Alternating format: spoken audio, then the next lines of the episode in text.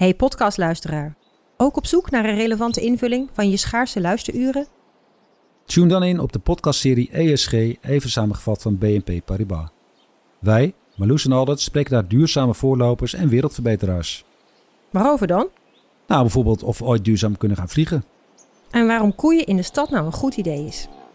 Dat en meer elke twee weken in een nieuwe aflevering. Dus abonneer je. ESG, even samengevat. Ik ben al jaren ondernemer, maar waar moet ik eigenlijk allemaal aan denken nu ik voor het eerst personeel wil aannemen, voor het eerst ga importeren of voor het eerst een bedrijfslocatie zoek? Weet wat je wel of niet moet doen bij zaken die je voor het eerst oppakt. Check kvk.nl voor praktische stappenplannen. KVK, hou vast voor ondernemers. Vanaf de redactie van NRC het verhaal van vandaag. Mijn naam is Thomas Ruip.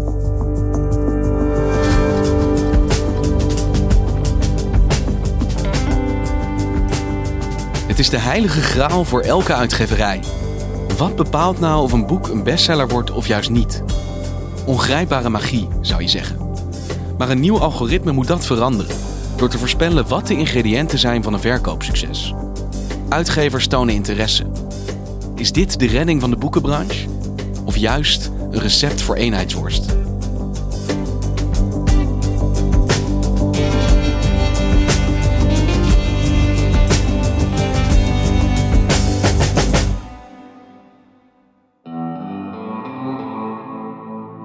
Een hulpsheriff met een verbanddoos gaf Virgil een prop watten om op zijn neus te drukken.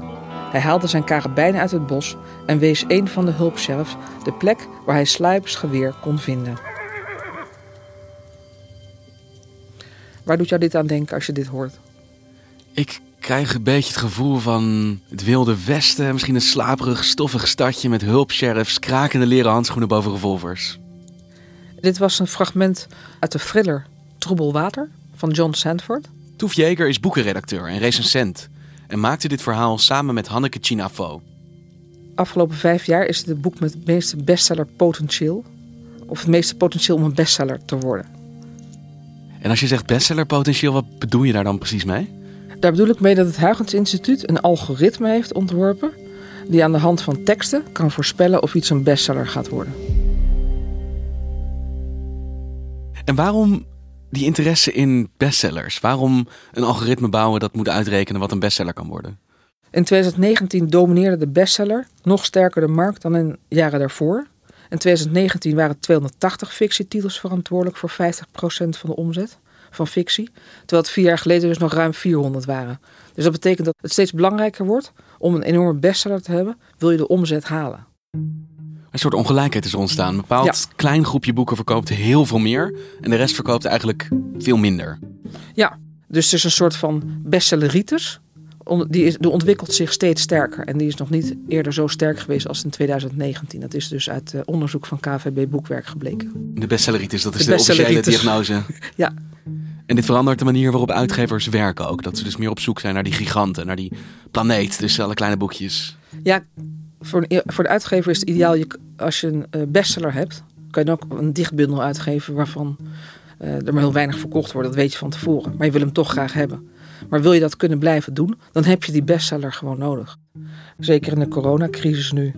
Uitgeverijen draaien 20% minder omzet. Boekhandels die er open zijn, die doen een beroep op uitgevers om vooral de boeken uit te geven die commercieel makkelijk liggen. Dat is wat het algoritme kan onderzoeken. Want dit algoritme, wat dus nu Troebel Water als beste boek selecteert, het boek met het meeste potentieel, waar komt dat idee vandaan? Twee onderzoekers van het Huygens Instituut, Carina van Dalen-Oskam en Joris van Zundert, die hebben het onderzoek gedaan naar de vraag wat is literatuur? En dat hebben ze samen gedaan met een uitgeefconcern WPG. En daar kwam eigenlijk de vraag uit, wat is goed verkopende literatuur? Vijf jaar geleden hebben ze het onderzoek voor het eerst gedaan. En toen voorspelden ze voor 78% goed wat een bestseller kon worden en wat ook een bestseller werd. Puur op basis van de tekst. Een algoritme kon een tekst kennen en aflezen wat de kans is dat het een bestseller was. En dat ja. klopte in de meeste gevallen dus ook. Ja, precies. In 78% van de gevallen klopte het. En wat zat er dan in die teksten dat de bestsellers kenmerkte? Je, je vindt politiechefs bijvoorbeeld. Uh, dat is duidelijk een thriller aspect, neem ik aan. Uh, nog niet helemaal gecheckt, maar uh, ja, dan, dan schuift zo'n zo boek omhoog. opvallend ook uh, familierelaties. Vaders doen het beter dan moeders. Het is niet dat als je over moeders schrijft dat je een non-seller hebt. Maar als je een vader hebt, heb je gewoon meer kans op een bestseller. Uh, ik wil niet zeggen moeders, zussen, dan zakje. Uh, maar die doen, dat, dat, daar bereik je de top niet mee, laat ik het zo zeggen. Veel mannenberoepen, personages die een man zijn, um, geweld. Ja, ja, ja, mannelijke, dus namen van mannelijke personages sowieso. En, en die sheriff, die kwam dus ook, die dus net voorgelezen werd, die kwam ook naar voren als potentieel bestsellerwoord. Als je sheriff erin hebt staan, dan verkoop je mogelijk beter dan als je het niet hebt. Ja, dan als je hotelreceptionist erin hebt staan of zoiets. Je kan beter sheriff doen. Maar als het algoritme zegt dat mannelijkheid scoort, waarom? Vraag je je af. Waar komt dat vandaan? Dat heb ik natuurlijk ook gevraagd aan de onderzoeks van het Instituut. Ja, ik blijf erop terugkomen. It's a man's world. nee, wat, wat we zien als je, als je naar literaire kwaliteit kijkt, dat, dat uh, romans van vrouwelijke auteurs die hoog eindigen, dat die vaak mannelijke hoofdpersonen hebben uh, of, of over uh, een vrouw in een mannelijke omgeving gaan. Ik, ik weet nog niet hoe, hoe sterk of hoe verklarend die link is, maar er is ook duidelijk een link met geweld, zowel fysiek als mentaal. En dat, dat drijft een, een, een tekst omhoog in die, in, die, in die ranglijst in feite. Wow. Um, ja, ik, ik, ik eerlijk gezegd maak ik me over dat aspect juist wel een beetje zorgen. en is dat raadsel van de literatuur dan nu opgelost? Nee, zeker niet. Je hebt, met andere, je hebt natuurlijk met factoren buiten de literatuur te maken, buiten de tekst. Ook aan de hand van hoeveel geld een uitgeverij in een titel pompt, et cetera. Maar wat natuurlijk heel interessant hieraan is, is dat je kan kijken wat lezers interessant vinden aan de hand van een tekst alleen. En dat is eigenlijk het allerleukste aan dit onderzoek. In 2019 sprak ik Carine van Dalen-Oskam opnieuw. En ik was heel erg uh, sceptisch over dit algoritme. Ik dacht, ja, in de eerste plaats van, ah, ik dacht, het, het kan niet. In de tweede plaats dacht ik, ga je niet ook een verkeerde kant op met literatuur? Dat je op een gegeven moment denkt, nou weet je wat, we stoppen het in een machine en uh, dood aan de verbeelding, want die machine bepaalt wel welke kant je op moet. Ja. Uh, maar toen sprak ik haar en toen dacht van, nou, is eigenlijk veel meer interessant. Want ik wist dus niet dat dit door mannen gedomineerde wereldbeeld in boeken, dat dat eigenlijk nog steeds beter gelezen wordt. Dat, dat was voor mij totaal nieuw. En van het eerdere onderzoek mochten ze, mochten ze geen uh, boeken, titels en dergelijke, mochten ze ons niet vrijgeven. Ter werd gevraagd, als je nog een keertje een onderzoek doet, mogen wij dan meekijken en kijken welke titels eruit komen. En hoe dat precies in zijn werk gaat, dit hele proces. Jullie willen inzagen in dat onderzoek? Precies. En uh, daarvoor was natuurlijk toestemming van uitgevers nodig. En heel veel uitgevers vroegen ook toestemming aan auteur of ze mee konden. En het was uh, en enorm genoeg, er is veel vrees voor, voor dit onderwerp. Waarom? Um, uitgevers zijn bang voor hun auteurs. Toen het in de tijd vijf jaar geleden bekend werd dat dit onderzoek was gedaan, uh, is er met name bij de bij een enorme rel uitgebroken onder schrijvers. Iets van, van wat krijgen we nou? Mijn teksten zijn hier door een uh, tool gehaald zonder dat ik het überhaupt wist. En ga je mij nou zitten vertellen hoe ik een bestseller moet schrijven? De sacraliteit van hun teksten wordt bezoedeld door ja, zo'n computer. Ja, en um, wat je ook dan op een gegeven moment vreest, wat natuurlijk, en die vrees kan ik me iets bij voorstellen, is op een gegeven moment dat je bent natuurlijk bang als auteur dat op een gegeven moment een redacteur zo, door zo'n tool haalt en je gaat zeggen, ja, wat je nu in je boek doet, dat heeft geen sellerpotentie, dus we laten het zitten. Zover is het natuurlijk niet, nog lang niet, en misschien komt het ook wel nooit, maar dat die vrees er is, um, dat is wel begrijpelijk ergens. Want wat is hier het uitgangspunt dat je hebt genomen? Wanneer is iets een bestseller, wanneer niet? Ja, het uitgangspunt is hier bij deze... Uiteindelijk ging het dus om ruim 7000 titels. Als het 13.000 exemplaren had verkocht, was het een bestseller. 143 van die, van die ruim 7000, waren, daarvan waren er meer dan 13.000 van verkocht. 10% verkocht meer dan 2000 exemplaren. En um, het grootste deel verkocht nog geen 50 boeken. Dus kan je nagaan uh, hoe belangrijk het ook voor uitgevers is om iets met die bestsellers te kunnen. Hey, en Toef, hoe werkt dit bestseller voorspeller algoritme? Het Haagse Instituut bekijkt die ruim 7000 teksten. Daar halen ze fragmenten uit. En dan tellen ze hoe vaak elk woord in een bepaald boek voorkomt. En dat vergelijken ze met alle andere boeken die ze dus hebben meegenomen van die 7000 titels. En dat koppelen ze vervolgens aan de verkoopcijfers. Alleen naar woorden en woordfrequenties. Uh, maar uh, zinslengte, zinscomplexiteit, dat soort dingen, daar heb je weer andere software voor nodig. En dat is weer veel meer programmeerwerk dan dat we uh, voor dit experiment konden doen. En jullie hebben dus de tekst van 7000 boeken door dit algoritme gehaald. Niet met de vraag, is dit een bestseller of niet? Maar heeft dit de bestsellerpotentie? Zegt Ja. het algoritme, dit zou Ja. een verkoopsucces moeten zijn? Ja. Want de auteur van Troebel Water ken ik niet, het boek dat je voorlas. Eh, ik ga het natuurlijk lezen nu. Maar welke auteurs zaten ertussen? Wie scoorde nou hoog op deze lijst van bestsellerpotentie? Nou, eh, Baldacci, ik denk dat dat echt wel een hele bekende is in principe. Ehm, en als je dan naar Nederlandse auteurs kijkt, ehm, dan komt eigenlijk al heel eh, snel eh, Suzanne Vermeer. Die heeft elk seizoen heeft hij een eh, thriller. Maar ook Kader Abdollah en eh, Martin Bril scoren hoog in potentie. En je hebt dan Eus. Hij zelf heeft dus behoorlijk veel uh, bestsellerpotentie en dat heeft hij ook waargemaakt. Dus Euskan Akjal die het Boekenweek essay Ja, schreef. precies. Nou, die heeft dus ook veel bestsellerpotentie. Wie eh, redelijk wat bestsellerpotentie heeft, dat is ehm Thierry Baudet. Eh, met zijn romans. Het heeft eh, redelijk bestsellerpotentie. Misschien zijn woordgebruik dus. Hè? En, zijn, en zijn taal of zijn thematiek. En als je deze titels dus allemaal met elkaar vergelijkt, dan komen nog steeds eh, seks, geweld, mannen, komen nog steeds naar boven drijven. Want het- ja, het is, je, verwacht, je verwacht wat meer subtiliteit natuurlijk. Eh, maar het is toch echt allemaal masculien, masculien. tot nu toe. steeds. Ja, zo op het eerste gezicht wel. Ehm, maar ja, we willen daar nog wel, wel beter naar kijken. Het vervelende van deze methode is ook, ook wat van wat we nu hebben toegepast, eh, is dat ja, het blijft allemaal op dat woordniveau eh, hangen. En het is heel moeilijk om de stap te maken naar het semantisch niveau, waarbij je zegt van hé, we gaan nu echt naar de gecombineerde inhoud kijken en wa- wat, wat onderscheidt een romantekst nou van een andere. Maar de grote vraag hier is denk ik, ik bedoel dat algoritme bepaalt wat die potentie vindt hebben. Maar jullie weten hoeveel die boeken ook daadwerkelijk hebben verkocht. Dus zijn de boeken bovenaan die potentielijst ook daadwerkelijk bestsellers geworden? Niet allemaal. Troebel Water is niet een bestseller geworden. Dus het ligt niet aan mij dat ik dat niet ken. Nee, dat ligt niet aan jou. En Thierry Baudet, ik heb het idee dat die boeken niet per se een groot verkoopsucces waren. Nee, ze zijn ook als, ehm, eh, zoals dat eh, niet zo aardig heet, een non-seller heet dat dan. Als de anti-bestseller. Anti-bestseller, ja. Het is niet een enorm verkoopsucces geweest. Dus dit algoritme toont aan dat er in principe meer bestsellerpotentie in zat dan het uiteindelijk is geworden. Maar klopt het algoritme nou wel als het boeken selecteert die eigenlijk in werkelijkheid niet verkocht hebben? Nou, in 78% van de gevallen klopt het. Maar wat het leukste is voor een uitgeverij, is niet alleen te kijken wat enorme bestsellerpotentie heeft, maar ook te kijken wat echt totaal afwijkt. Eh, want dan kan een, kan een algoritme kan er dus totaal geen chocola van maken wat het boek nou precies is. En ehm, dan heb je, kan het best dat iemand zo ontzettend afwijkt en echt met iets anders komt. Waardoor je dus een bestseller hebt. En dat is dus bijvoorbeeld vijf jaar geleden met E.L. James gebeurd. Bij het onderzoek van vijf jaar geleden kon het algoritme daar echt nul chocola van maken. Er zit geen bestsellerpotentie in. En nou, we weten allemaal hoe het met E.L. James de boeken is afgelopen met haar 50 tinten eh, grijs. Ja, dat is het succes geweest van de afgelopen Precies. jaren, toch? En daar kan zo'n algoritme kan daar dan niks mee. Maar het is voor een uitgeverij interessant om daar naar te kijken. Want de lezers zien hier klaarblijkelijk iets anders in dan de computer in dit geval. Precies.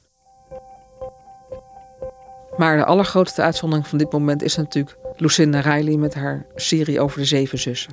Als er ergens natuurlijk het gewoon draait om vrouwenlevens op dit moment, eh, dan is het wel de zeven zussen van Lucinda Riley. Want hier moet je me even helpen, want in de boekwinkel, ik zie ze overal liggen. Ik hoor mensen erover, maar ik weet eerlijk gezegd nog niet zo goed wat deze boeken nou precies zijn. Nou, de Zeven Zussen, dat is een serie. Geschreven voor een vader en die heeft allemaal eh, baby's geadopteerd. Overal ter wereld. En op een gegeven moment sterft hij. En ze krijgen allemaal, in het eerste deel krijgen ze allemaal een soort van hint mee met waar hun roots liggen. Na die dood van die vader gaan ze allemaal op zoek met waar ze oorspronkelijk vandaan komen. Dus de eentje komt in Australië terecht bij de Aboriginals, de andere komt in Spanje terecht bij de grotten. En het is dus een soort DNA onbekend. Dus je wordt eigenlijk al die delen wordt ook nog een soort van mysterie doorheen genomen. Waardoor je dus ook al die delen door blijft lezen. Omdat je toch wel weet hoe het uiteindelijk zit. Want hoe scoort dit mega succes Lucinda Riley dan volgens het algoritme? Volgens het algoritme spoorde het eerste deel scoorde het best. Eh, daar zit ook nog die vader in. Eh, dus dat zou dan verklaren waarom dat eerste deel een beetje goed scoort. En in die andere delen speelt hij niet zo'n hele grote rol meer. Af en toe een heel klein beetje. Dus dat zou kunnen verklaren waarom het eerste deel de meeste bestsellerpotentie heeft. En de rest eigenlijk afwijkt. Want het algoritme zegt hierover, dit zou niet zo'n groot succes moeten zijn als het is. Ja, precies. En waarom is het dat dan wel? Want jij bent boekenrecensent. Zijn dit hele goede boeken? Ehm, nou, waarom dit heel goed verkoopt is denk ik, eh, er zit heel veel spanning in. Je wil, het, je wil alle delen, eh, als je het eenmaal het mysterie weet, wil je het graag lezen. Ja, en nu stoom je prachtig literair voorbij aan mijn eigenlijke vraag. Zijn dit goede boeken? Ja, ehm, ik vind van niet. ik, vind, eh, nee, ik, ik, vind het, ik vind het geen goede boek, nee. Ik vind, het, eh, ik vind het knap gedaan, maar dat wil niet zeggen dat het ook literatuur is. Het roept bij mij dan toch de vraag op. Het algoritme voorspelt dat dit niet goed verkopende boeken zijn. Jij als recensent zegt het zijn eigenlijk niet zulke goede boeken. Maar het is een mega succes. Kunnen we daar dan niet uit leren dat misschien de bestseller zich toch niet laat voorspellen? Dat is, uiteindelijk blijft het natuurlijk een black box. Want wat denk je dat de toekomst gaat zijn van dit soort algoritmes in de boekenbranche? Gaat dit vanaf nu of binnenkort echt gebruikt worden door uitgevers om te bepalen wat ze wel en niet uitgeven? Ehm, nou, ik was met eh, Hanneke op de Frankfurter Boegmessen. Daar spraken we een Duitse agent. En- Boekenbeurs. Op de boekenbeurs, ja. En ehm, daar spraken we, hadden we het eventjes over dit algoritme. En die zei van, nou, er is geen uitgever hier in Duitsland die zal toegeven dat ze ermee werken. Maar er wordt al mee gewerkt. Het gebeurt al. Het gebeurt al. Hij zei in Duitsland. In ehm, Nederland, eh, aan de hand van de gesprekken die wij met uitgevers hebben gevoerd, eh, nog niet. Maar bijvoorbeeld Sander Knol van Xander Uitgevers, die zei van ik wil, het gaat nooit iets vervangen. Het gaat geen enkele redacteur vervangen, want je kan nooit het op tegen de, eh, eh, de band die er is tussen een redacteur en een auteur. Maar het kan het wel eh, gebruiken misschien als extra. Om net eventjes wat meer bevestiging te krijgen of een idee dat je hebt, kijken of het klopt. Boeken worden geschreven door mensen en gelezen door mensen. Dat is de basis en dat zal nog heel lang zo blijven. En dat, het is natuurlijk een proces wat al eeuwen bestaat. Nu krijgen we ineens de mogelijkheid om met een intelligent, eh, intelligent algoritme analyses los te laten op zo'n tekst. Dus ik ben heel benieuwd wat daarmee zou kunnen. En je zou best van tevoren kunnen zeggen, nou laten we eens kijken, wat voor soort tekst is het eigenlijk? Dit algoritme, het Haagse Instituut gaat natuurlijk dat ook niet, gaat het niet op internet gooien van nou hier gooi je titel doorheen en kijk maar of het een bestseller wordt. Zo gaan ze het natuurlijk ook niet doen. Het enige wat je kan doen is dat je op een gegeven moment als een soort van extra hulpmiddel gebruikt. En maar ik hou me hard vast inderdaad voor de eerste die gewoon een simpel toeltje op het internet zegt en zegt, zegt gooi maar eh, een, een, romantekst hierin en geef een cijfer voor het bestseller, eh, bestsellerwaarde, bestsellerkracht. Ehm, ja, dan, dan binnen de kortste keren hebben we een enorme armoede. Hoe het slechtst gebruikt kan worden is dat je gaat besluiten dit is een non-seller dus we geven het niet meer uit. Maar de creativiteit verdwijnt natuurlijk helemaal uit het verhaal. Je krijgt één grote eenheidsworst.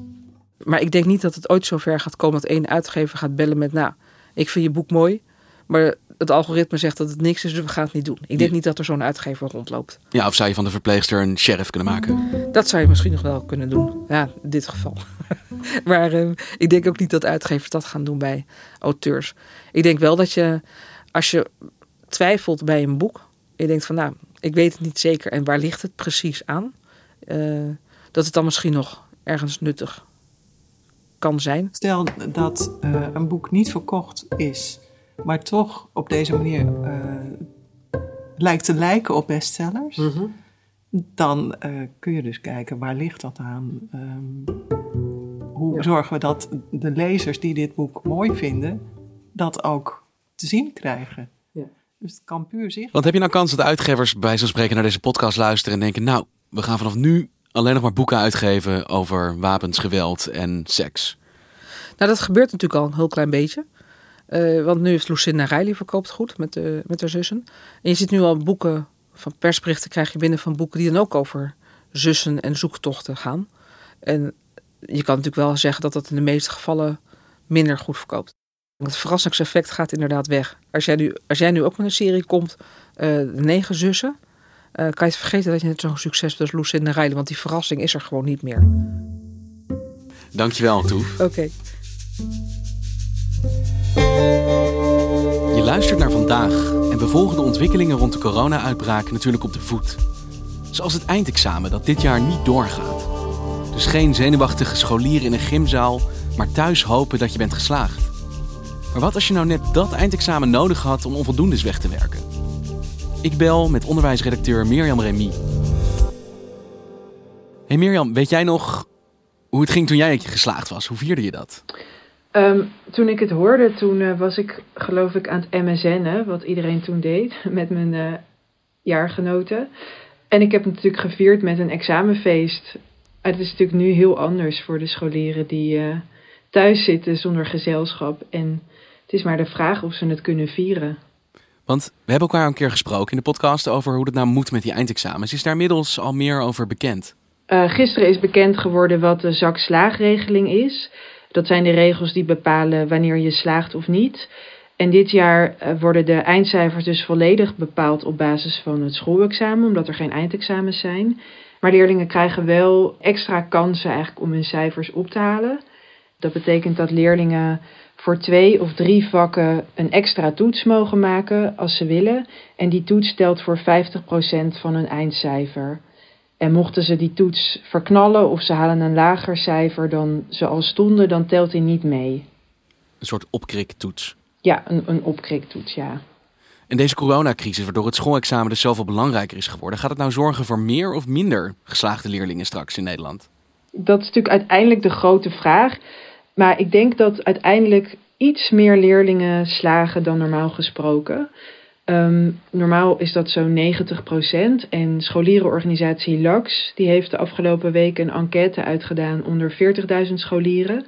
En daaruit uh, bleek dat 92% zou slagen op basis van zijn huidige schoolexamenresultaten.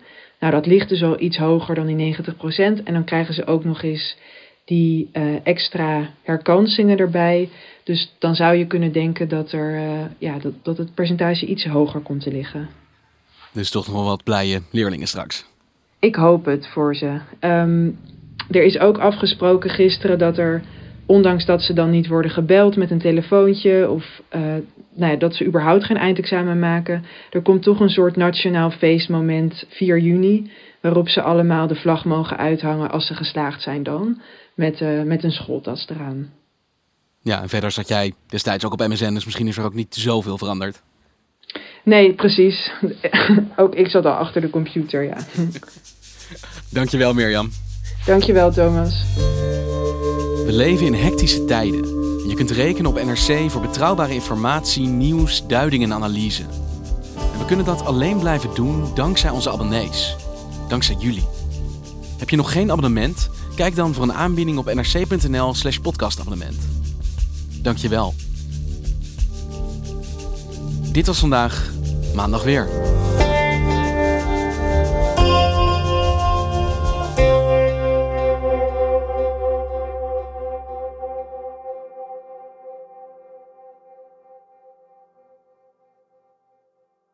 Technologie lijkt tegenwoordig het antwoord op iedere uitdaging.